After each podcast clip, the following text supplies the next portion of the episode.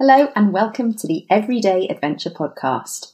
My name is Nicki Bass and I will be bringing you thoughts and ideas and hopefully some inspiration on how to build more adventure into your everyday life.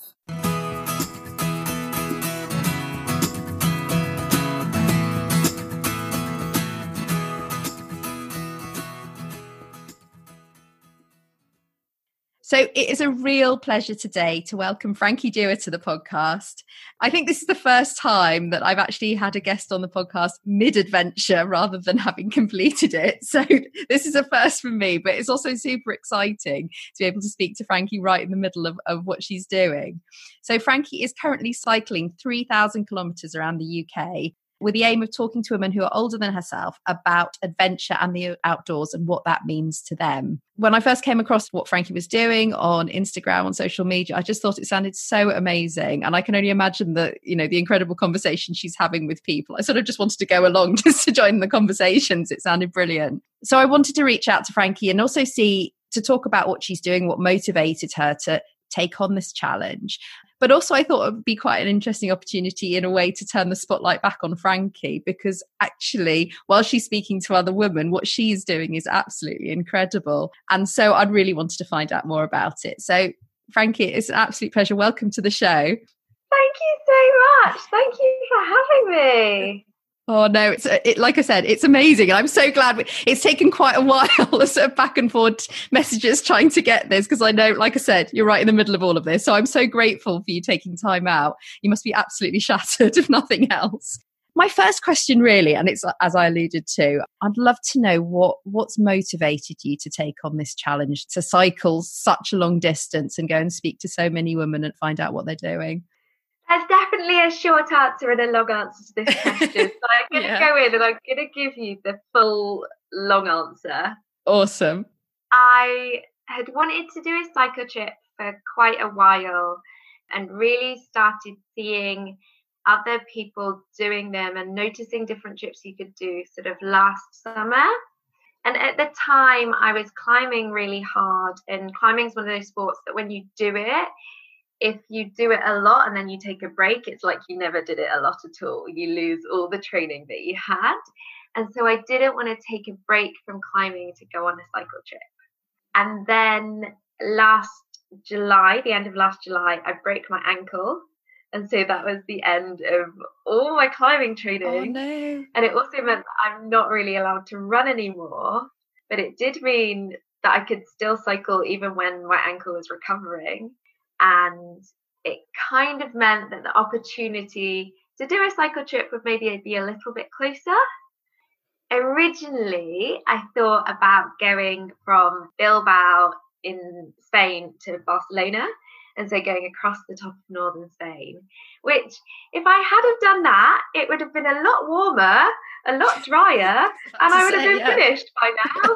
in fact, I could have cycled there and cycled back by now but with lockdown happening, I didn't think now would be the right time to travel to Spain and to travel through all those rural communities that I would visit along the way. When lockdown happened, I kind of thought that maybe I would need to start postponing the trip, you know, to next year or the year after.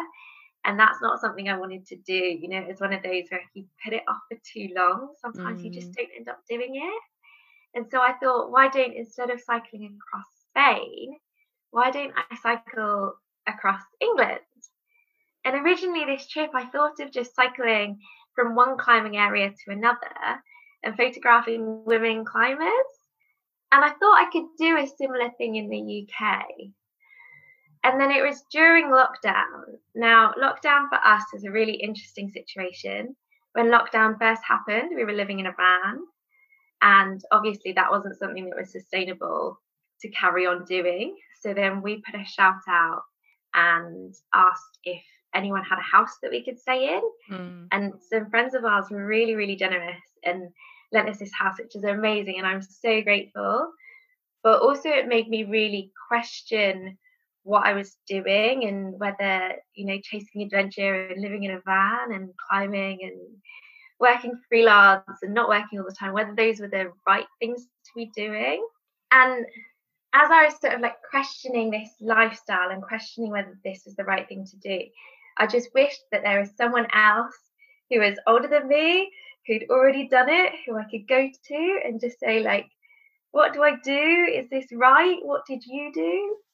And I thought that maybe if I feel this way, maybe other people do too. So maybe rather than just talking to climbers, maybe I should talk to women who are older than me, who are outdoorsy, who are adventurous, and you know, ask them about how they feel. If they ever feel like they're going against the grain, you know, what drives them in life. I thought about it for quite a long time before sharing the message with anybody. And I didn't really know if it would resonate with people. So I decided eventually to post it on Facebook and post it on a Facebook group.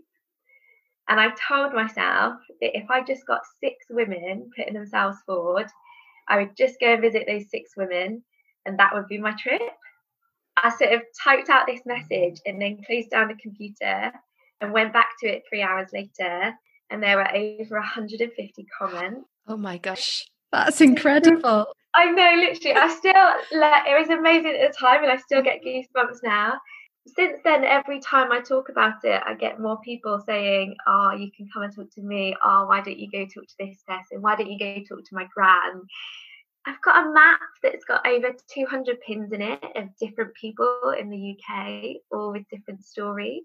So the 3,000 kilometre loop kind of just came about by me sitting down and looking at this map full of pins and working out the way that I could get the most pins in some sort of logical way.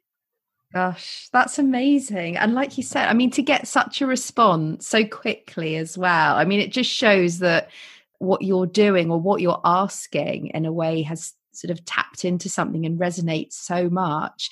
And maybe that actually asking people for their stories and asking older women for their stories, maybe that's something that doesn't happen that much to get that sort of response. I don't know what, I mean, what were the sort of thoughts that went through your mind? And I suppose having spoken to a few people now as well, I mean, are those the sort of responses you're getting? What are reasons people giving you for having responded so quickly?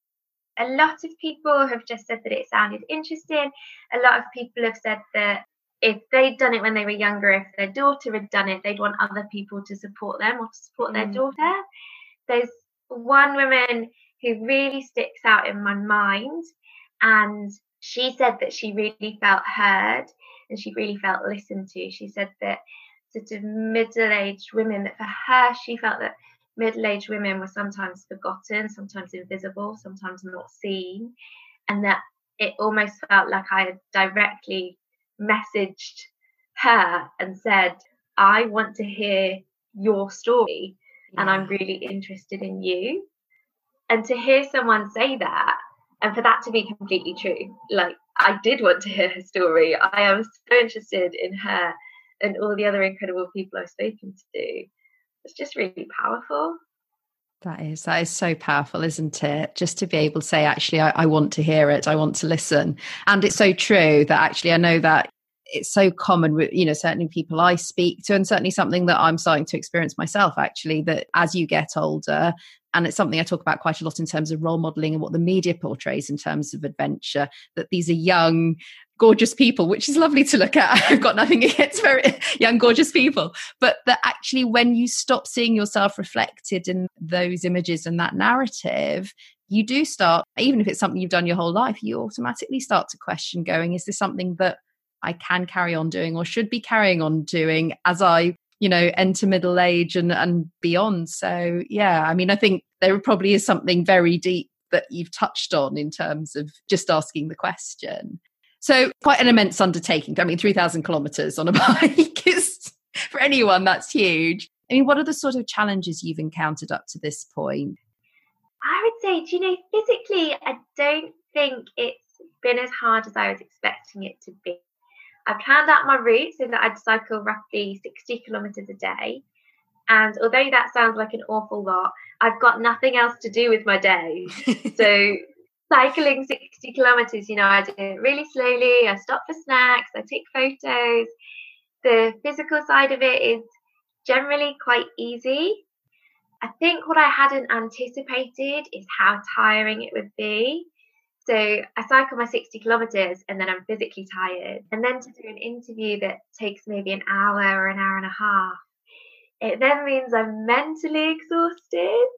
Yeah. And, you know, then sometimes I'll speak to two or three people in a day and then I'm just completely done for.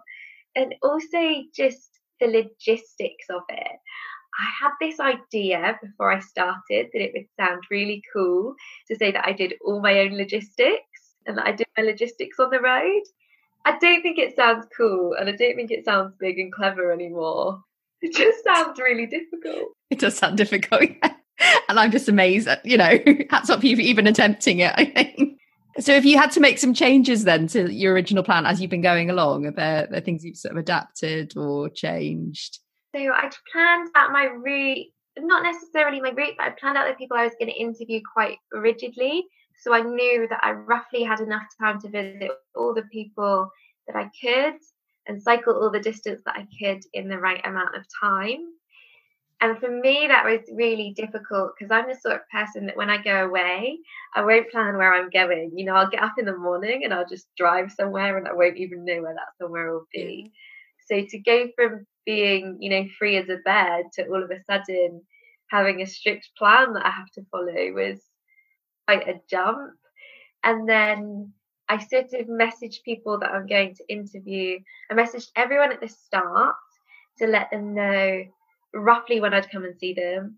And then I messaged them about a week before to check if they're still available.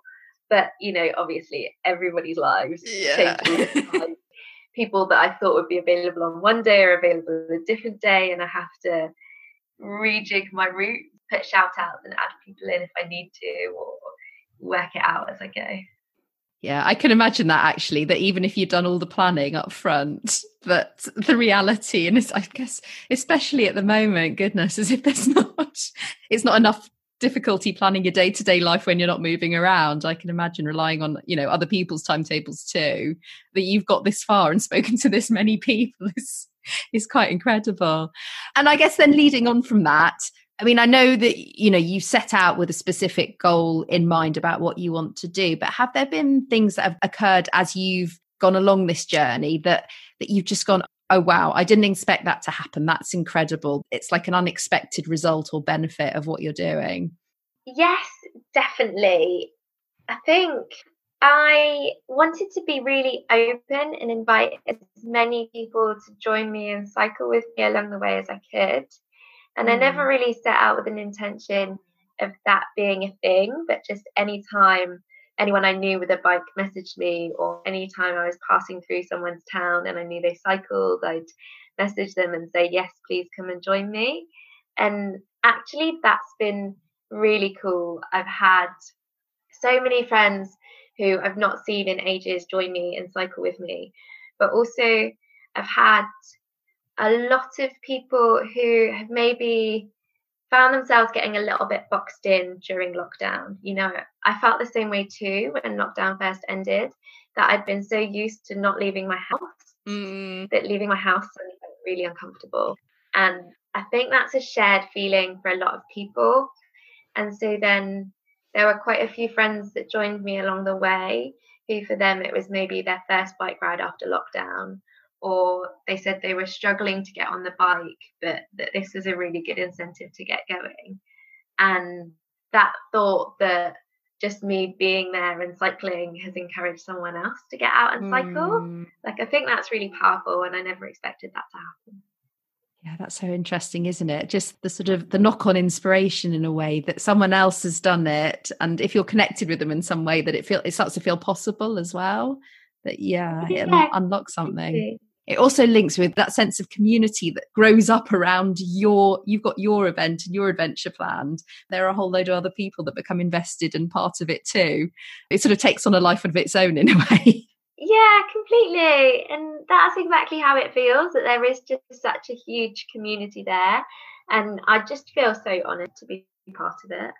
Mm, I know. I mean, I know it's something we ta- we we touched on briefly, but when we spoke just before the podcast, and you said about what a privilege it was to to hear people's conversations, and I think that's something that I think comes through so much in actually what you're doing that acting as a conduit in a way for other people's stories but it's also being interwoven with your own i suppose as well so you've still got quite a bit of the journey to go i know i mean how, how much longer do you think you're going to be on the road and doing this or is that a bit of a piece of string question at the moment absolutely so to give it a bit of context i've been on the road now for 35 days gosh i started in Shoreham by Sea near Brighton. I went down to Exeter, up to Bristol, popped into Wales, up to Liverpool through the lakes, and now I'm in Glasgow. Oh my goodness. I've cycled 1,400 ish kilometres already. I am going to be heading across to Edinburgh and then hopefully lockdown allowing I'll be cycling down the east of England I've got until around the start to the middle of November to do it. So originally I planned myself about three months to do it in. Mm. So that would see me finishing the 15th of November. And we'll just see how see it how goes it... till then. Amazing. And then what's the have you got plans then for once you get back? Obviously, you have collected all these amazing stories, had all these conversations. What do you want to do with them? Is have you got further plans for them? I do definitely. So all the conversations that I'm having, I'm recording.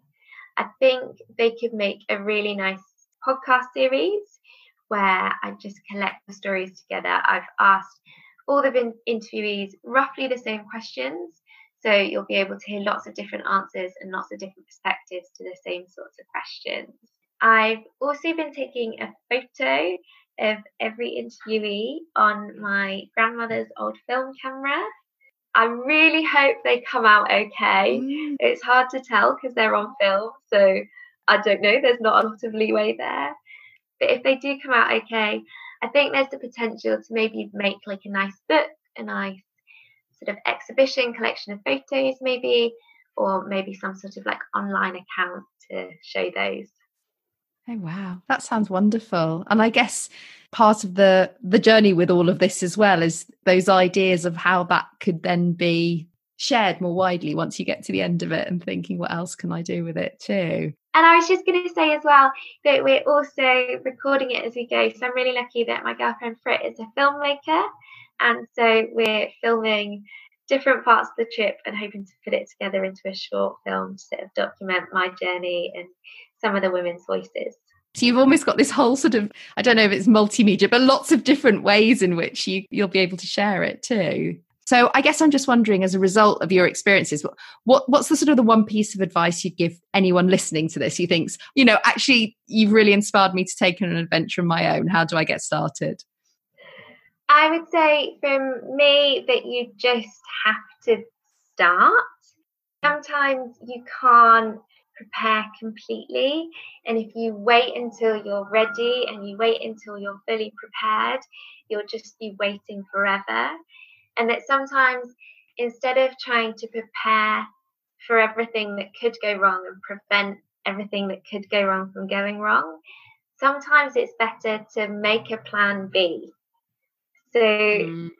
you can't prepare for any eventuality, but if any eventuality did happen, then you know you've got your plan B that you can fall back on. So I sort of undertook this trip with very little planning. I'd not cycled before lockdown. I didn't get my kit until a week before. I'd never cycled with my panniers. I, you know, there was so much that wasn't ready. And it actually turned out that on day one, a bit of my bike did break and mm. I did have to stop. But, you know, I had a friend following along with a car that day in case anything did happen. Mm. And so I had mm. my plan B. I would never have expected that bit of my bike to break. I would have expected a hundred other things to happen. And if I'd have planned for all of those, it still wouldn't have been enough. So sometimes it's best just to work out what you're going to do if things go wrong rather than trying to stop things from going wrong. That is amazing. That's such wonderful advice because I think that is it, isn't it? When when people think of planning for an adventure, they're trying to it's the risk risk prevention rather than in a way the risk management or sort of thinking okay things are going to go wrong because what I'm taking is new and I don't know, you know, it's not going to go according to plan because nothing ever does really. There's always things that get in the way. Definitely. And I was going to say, from lots of the women that I've spoken to, you know, I've asked them if they could give advice to their younger self. And a lot of them say, start sooner. A lot of them say, just get on with it. And I also asked them, what's one thing that they know about themselves now that they wish they'd known sooner?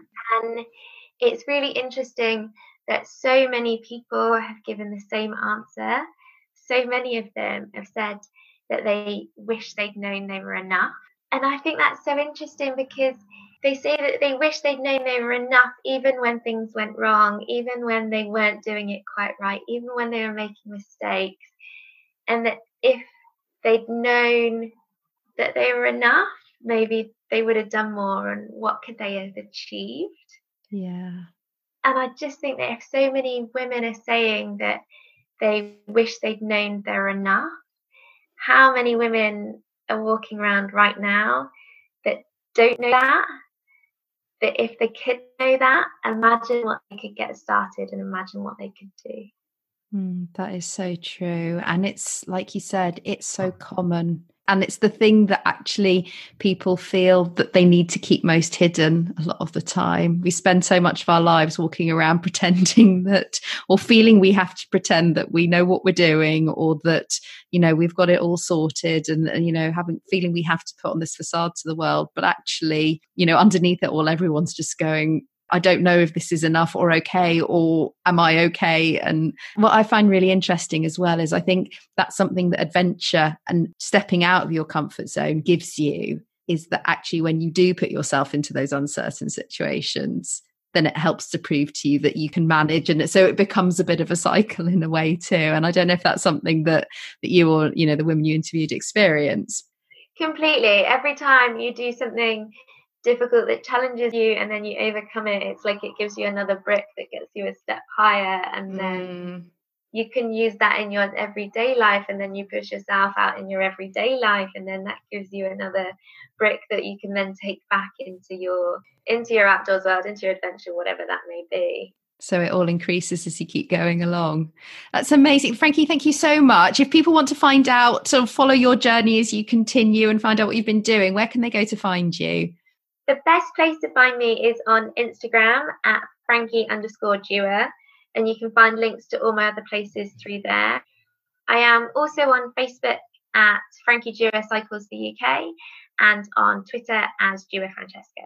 Okay, well, everyone hopefully will go out and start following your journey if they're not already. Um, that's been absolutely brilliant. It's been such a pleasure to talk to you, and I wish you every success and bit of luck with your the rest of your journey. And I'll be keeping everything crossed that you know coronavirus and covid allows you to finish it too.